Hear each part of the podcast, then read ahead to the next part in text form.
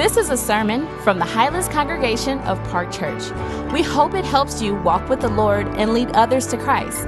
Learn more and find more resources at parkchurch.org. Our scripture reading this morning is from Matthew 10, verses 1 to 4. Again, we're reading from Matthew chapter 10, verses 1 to 4. And he called to him his twelve disciples and gave them authority over unclean spirits to cast them out and to heal every disease and every affliction. The names of the twelve apostles are these First, Simon, who is called Peter, and Andrew, his brother. James, the son of Zebedee, and John, his brother. Philip and Bartholomew. Thomas and Matthew, the tax collector. James, the son of Alphaeus, and Thaddeus. Simon the zealot, and Judas Iscariot, who betrayed him.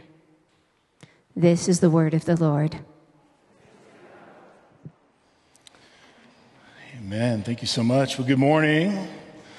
Good seeing you. Glad you're all here. Uh, my name is Chris, and I'm one of the pastors here at Park.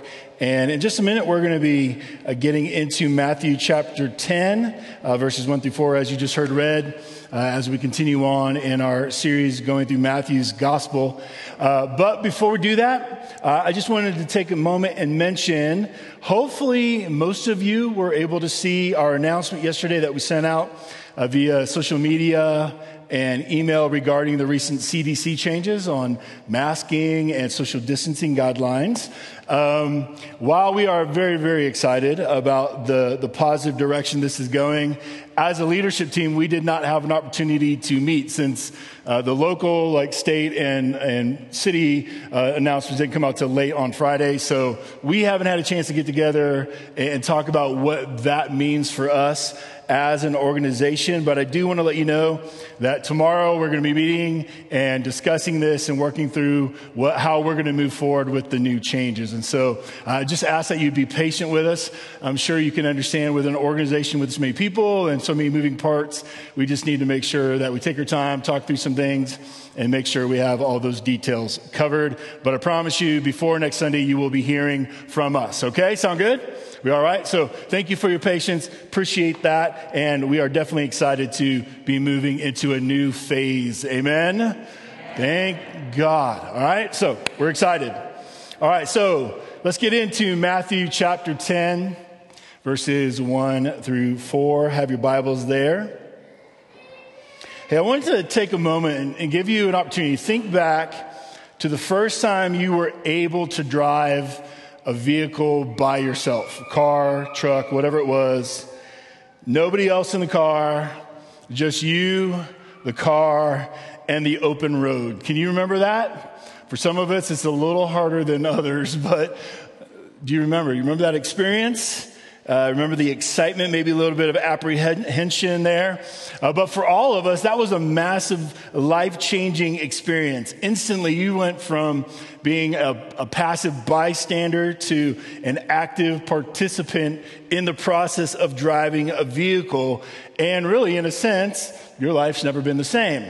Uh, so you got to ask, well, what did it take to make that happen? How, how were we able to get to that place? Well, there were a number of things, right?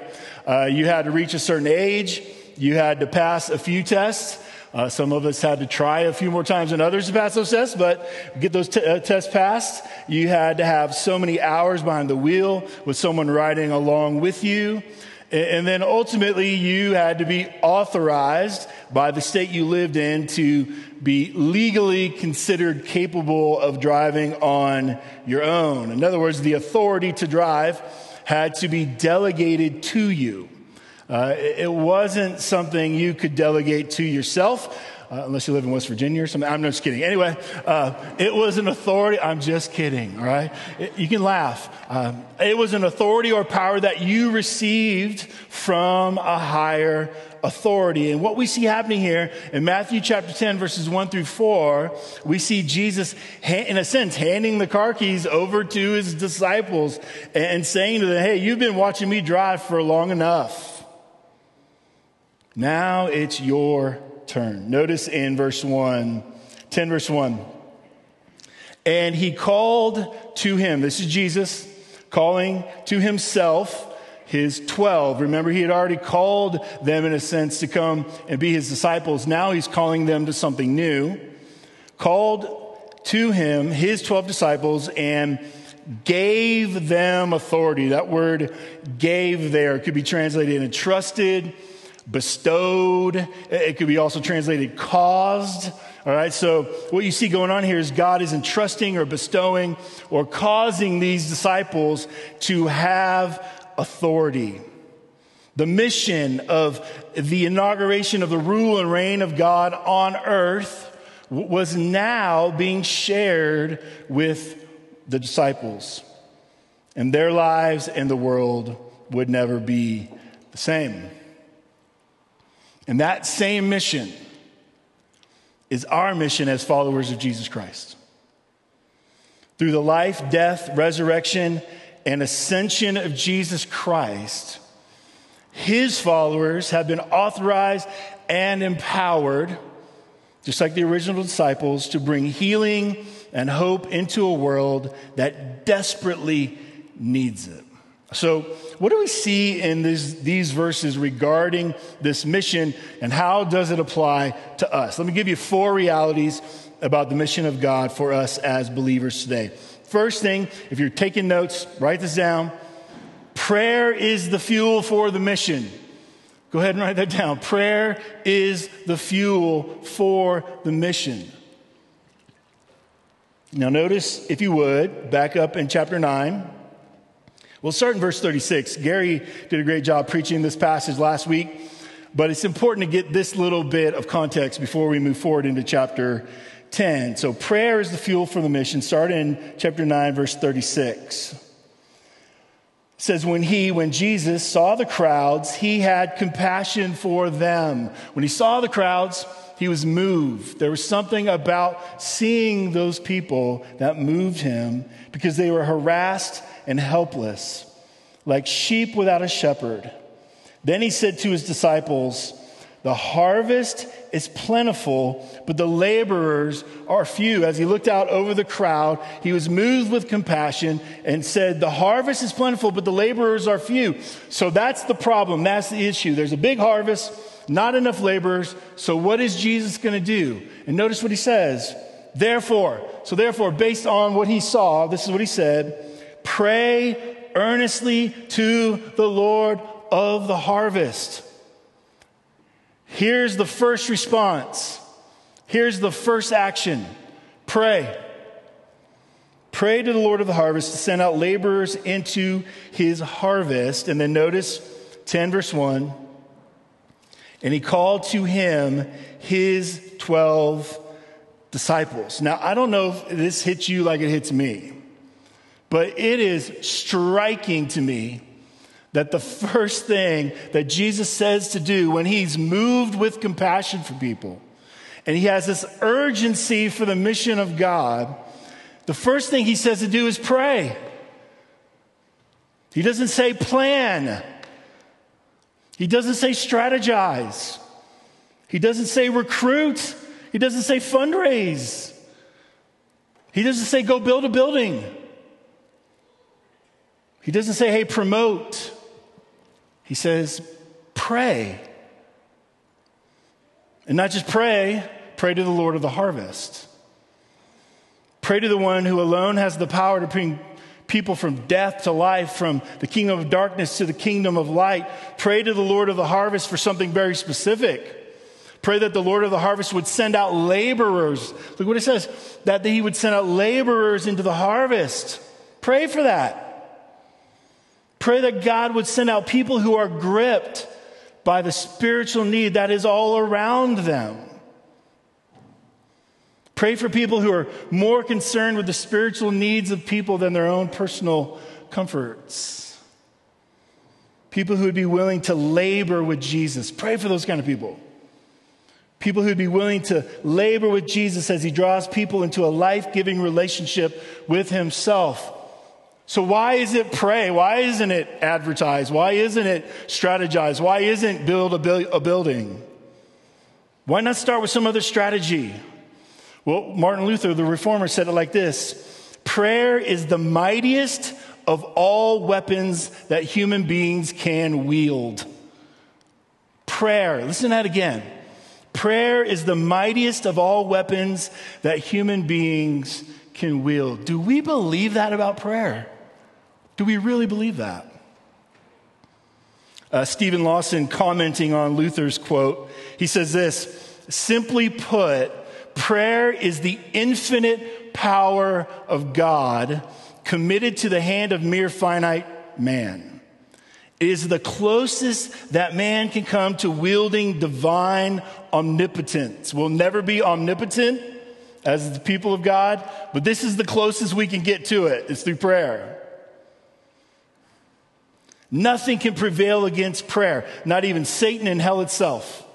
Yet, tragically, prayer is often the most neglected of all Christian disciplines. And then he goes on to say, and our lives and ministries suffer for it. So let me ask some questions. When was the last time we were moved with compassion for our city? I'm saying we, I'm asking myself as well. When was the last time we were moved with compassion for our city like Jesus was moved with compassion for these people? When was the last time we looked at the crowds on the street, in the restaurant, at the game, in the bar, and our hearts were broken for them? Not looking down on them in some self righteous way. That's not what we're talking about. We're talking about compassion, not self righteousness. Compassion that, that literally we're heartbroken for those who don't yet have a relationship with God through Jesus. When was the last time for us when was the last time we realized that the spiritual need was so great and that the harvest was truly plentiful, like Jesus said it is? We really believe that so much that we prayed for God to send more and more followers of Jesus into the city. When was the last time we prayed for that? People who love the people of the city enough to bring them the, the life giving message of reconciliation with God. When was the last time? And here's the last question here for us on this. When was the last time we realized that we, as followers of Jesus, are actually the answer to the prayer to send out laborers into the harvest? It's interesting after Jesus tells his disciples, the end of chapter 9, pray for laborers to go into the harvest. Look immediately what happens in uh, chapter 10, verse 1. Remember, he said, Pray to the Lord of the harvest to send out laborers. Here you have the Lord of the harvest, Jesus himself, 10:1, and he called to himself his 12 disciples. Pray that laborers go into the harvest. Oh, and by the way, disciples, you are the answer to the prayer. Get going. I'm authorizing you. I'm sending you out. Immediately we see him sending them out as laborers into the harvest field. So, when was the last time we realized that every follower of Jesus is the answer to the prayer for laborers in the harvest field? Meaning, if you are a follower of Jesus, you are part of that answered prayer. When was the last time you really understood that and believed that and put that into practice? Uh, that leads us to the next reality of the mission, and that is this authority is the power for the mission. That delegated authority to us from Christ is the power for the mission. Look back at verse 1. It says, And he called to him his 12 disciples and gave them authority. All right? Delegated authority. And gave them authority over unclean spirits to cast them out and to heal every disease and every affliction. And if you keep reading through the chapter, you'll see it next week. Also, authority to proclaim the good news of the kingdom. So there's action, there's deeds, there's a message all wrapped up together. And Jesus authorized them and empowered them to go be on mission in the world. We are not sent out in our own strength to accomplish this mission. Isn't that good news? It's amazing news. Because if we were, we would be completely hopeless to do what needs to be done. Listen to the words of Jesus in John, Jesus in John chapter 15, verse 5. Very familiar verse. I'm sure you haven't memorized, many of you. Jesus said, I am the vine, you're the branches. Whoever abides in me and I in him, he it is that bears much fruit, like talking about spiritual fruit. And then he ends it with this because apart from me, you can do nothing. Doesn't say apart from me, you can do some things.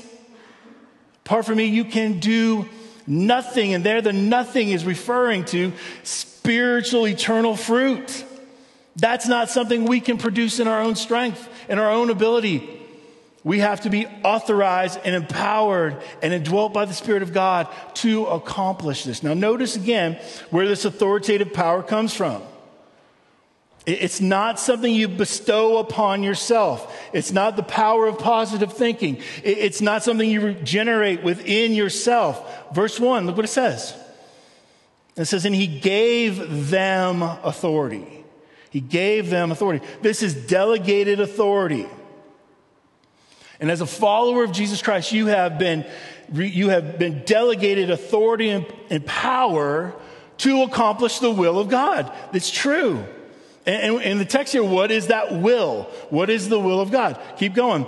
Uh, he gave them authority over unclean spirits to cast them out and to heal every disease and to heal every affliction. And what we see here is nothing is too big for the power of God. Now, you guys know if you've been around for the last couple weeks that we've been talking about healing from Matthew chapter before uh, both physical healing, spiritual healing, and how that was a, a major part of Jesus' ministry and is a ministry that is continued on today through the people of God by the power of the Spirit. So today we aren't going to spend a lot of time on that. So I'd encourage you to go back, listen to the last two weeks. Gary and Miguel, their messages were great. They cover this. So we're not going to spend a ton of time today, but to put it simply, the mission of God for the people of God is to be authorized agents of healing. Authorized, empowered agents of healing. Healing of both physical needs and spiritual needs. So the question for us again today is do we really believe this? Do we really believe that this is true? Jesus said it is. Do we really believe that God has authorized us empowered us by the Spirit to be his agents of healing in the world. Do we really believe this? Do we believe that he has placed us here in this city at this time, in our neighborhoods, in our classrooms, in our apartments, in our workplaces, in our families, in our gym, or wherever you are? For the purpose of bringing healing and reconciliation to the people in those places, the people you live with, the people you intersect with every day. Your lives are mixed together.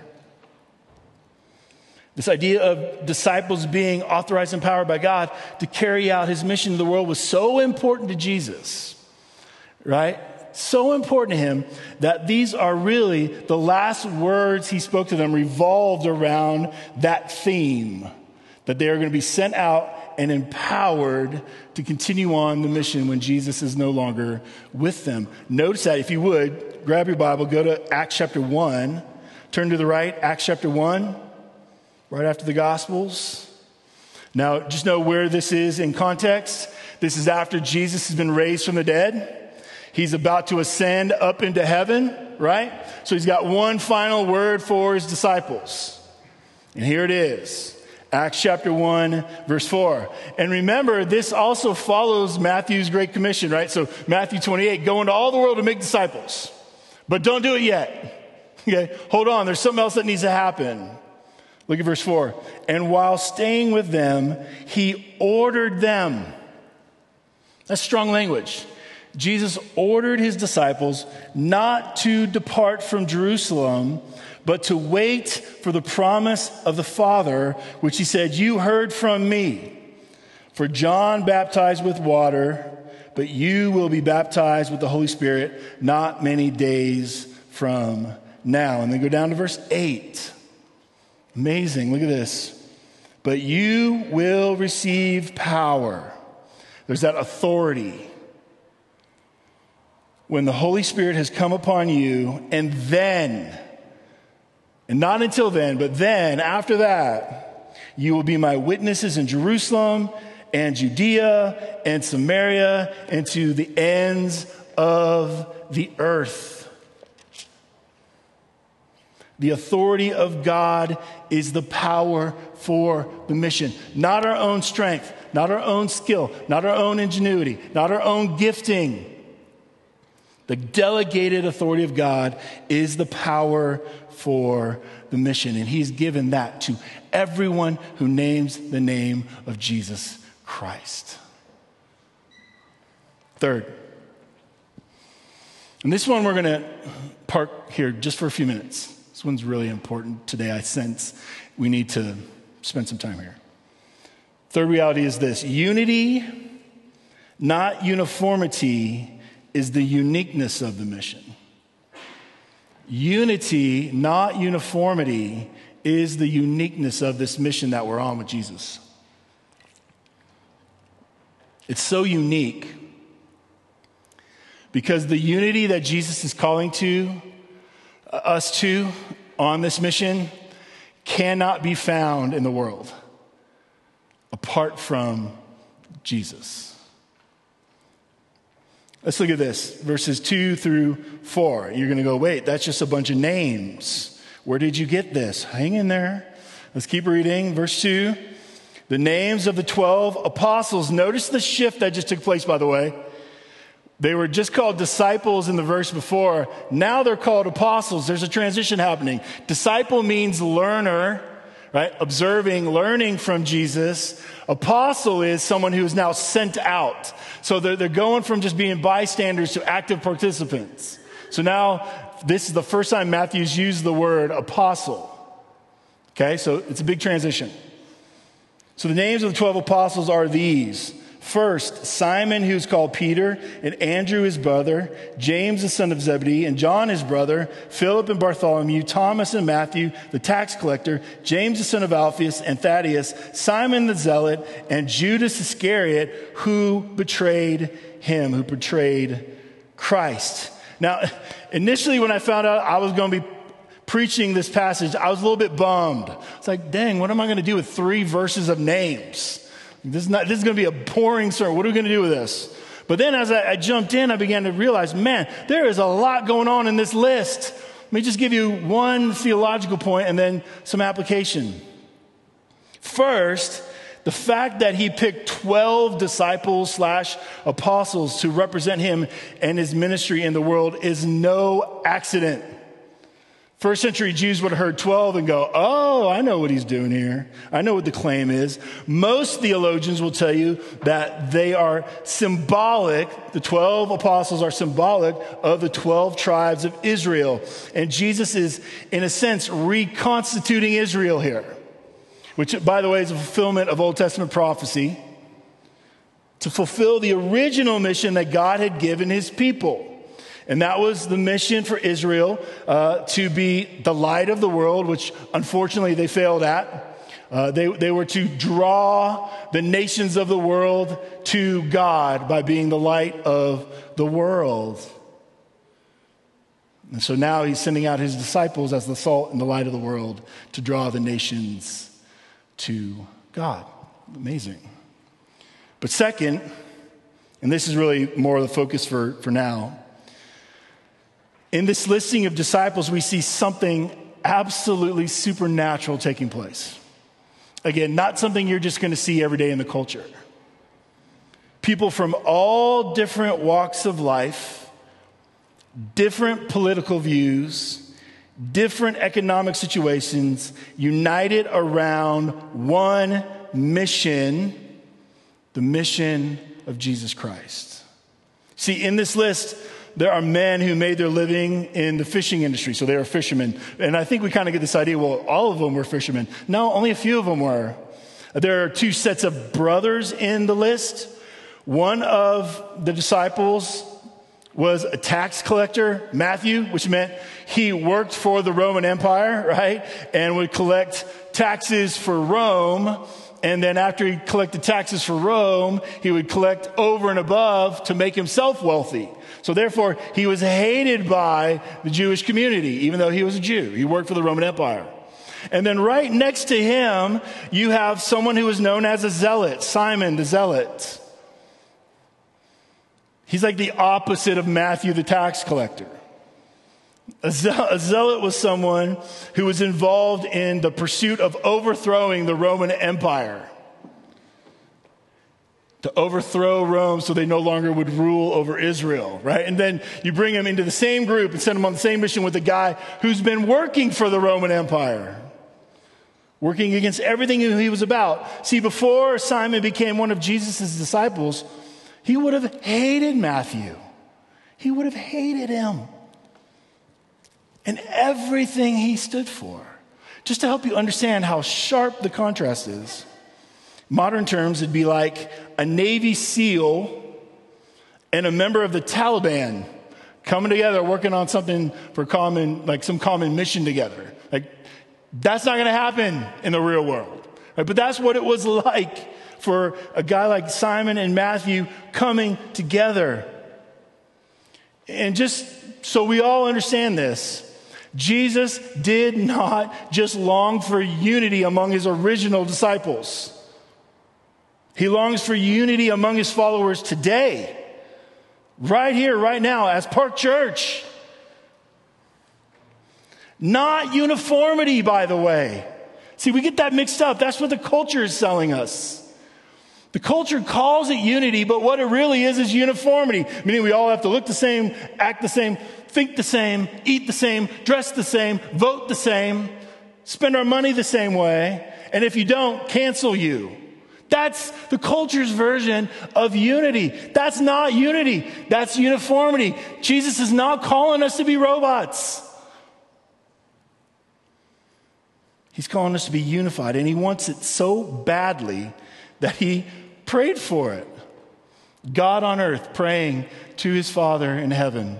He prayed for it. If you would turn there quickly to John chapter 17, again to the right, John 17. This is known as the high priestly prayer of Jesus. And in this chapter, he's praying for his disciples, his original 12. And then over in verse 20, there's a shift that takes place. And he begins to pray for us. How do we know that? Because he says, those who believed in their word, the original disciples, in their message, which, if you're a follower of Jesus, that's you. Let's read it. Verse 20. I do not ask for those only, but also for those who will believe in me through their word. All right, so the words of the original apostles, those who would believe, that would be us if we're follower of Jesus, that they, us, as followers of Christ today, that they may all be what? What's the word?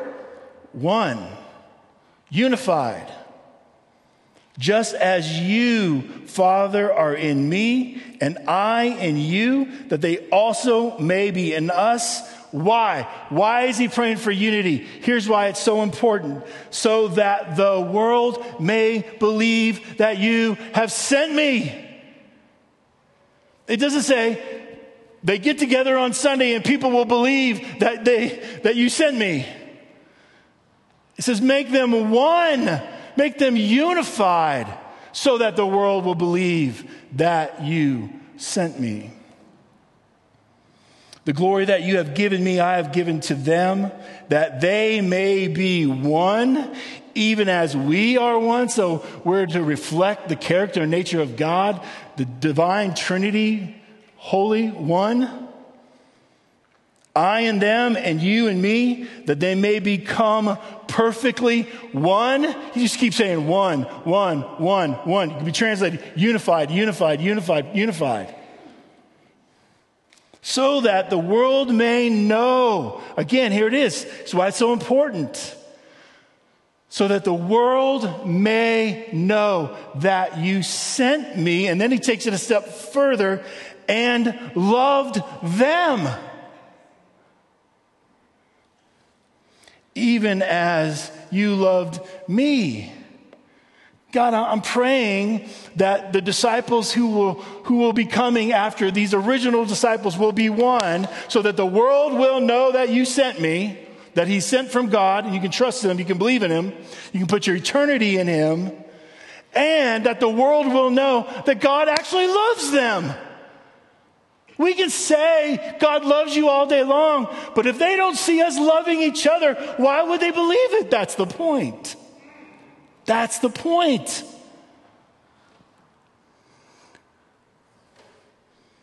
I want us to ask this honest, convicting question today. Believe me, it's not, I'm not pointing fingers at you, I'm pointing them at me. This has been convicting me all week. Here it is. Do the people of Denver know that Jesus was sent by God and that God loves them because of how unified the followers of Jesus are in the city? Ask that question. We're around people all the time. Is that what they think about the church?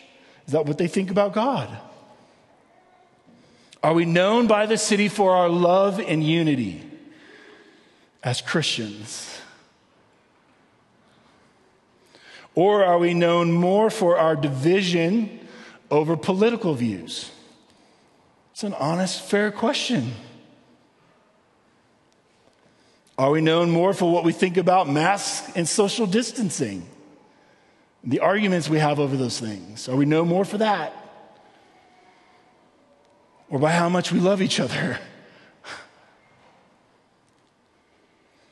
So may Park Church be a place where anyone could walk in and say, I don't totally understand all that this place is about. I don't get it. But I know one thing these people love each other, it's tangible. I can see it, I can feel it. May that be what we are known for in the city. Amen. What we're for, not who we're against. Amen. And then the last reality of the mission we're going to look at today is this Jesus is the Lord of the mission. And this is so much good news. You're like, man, this has been heavy today. Okay, well, this is good news. This is good news.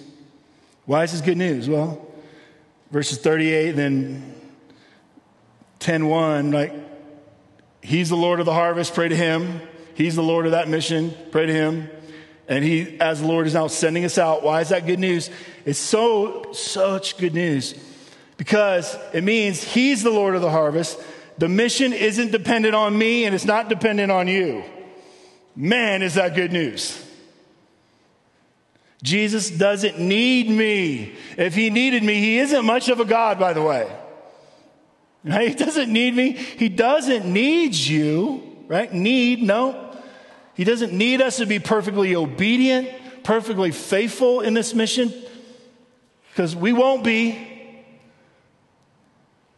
Jesus doesn't need me to preach a perfect sermon today for disciples to be built up.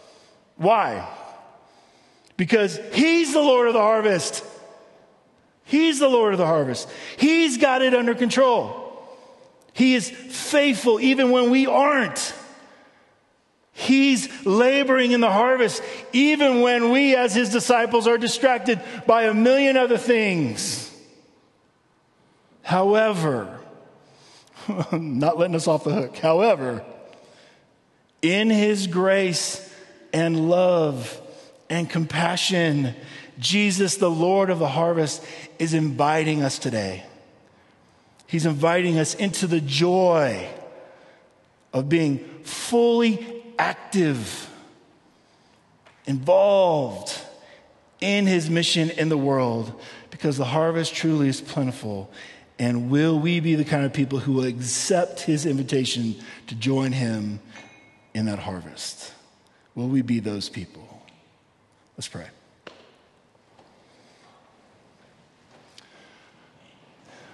Father, I thank you for your word this morning.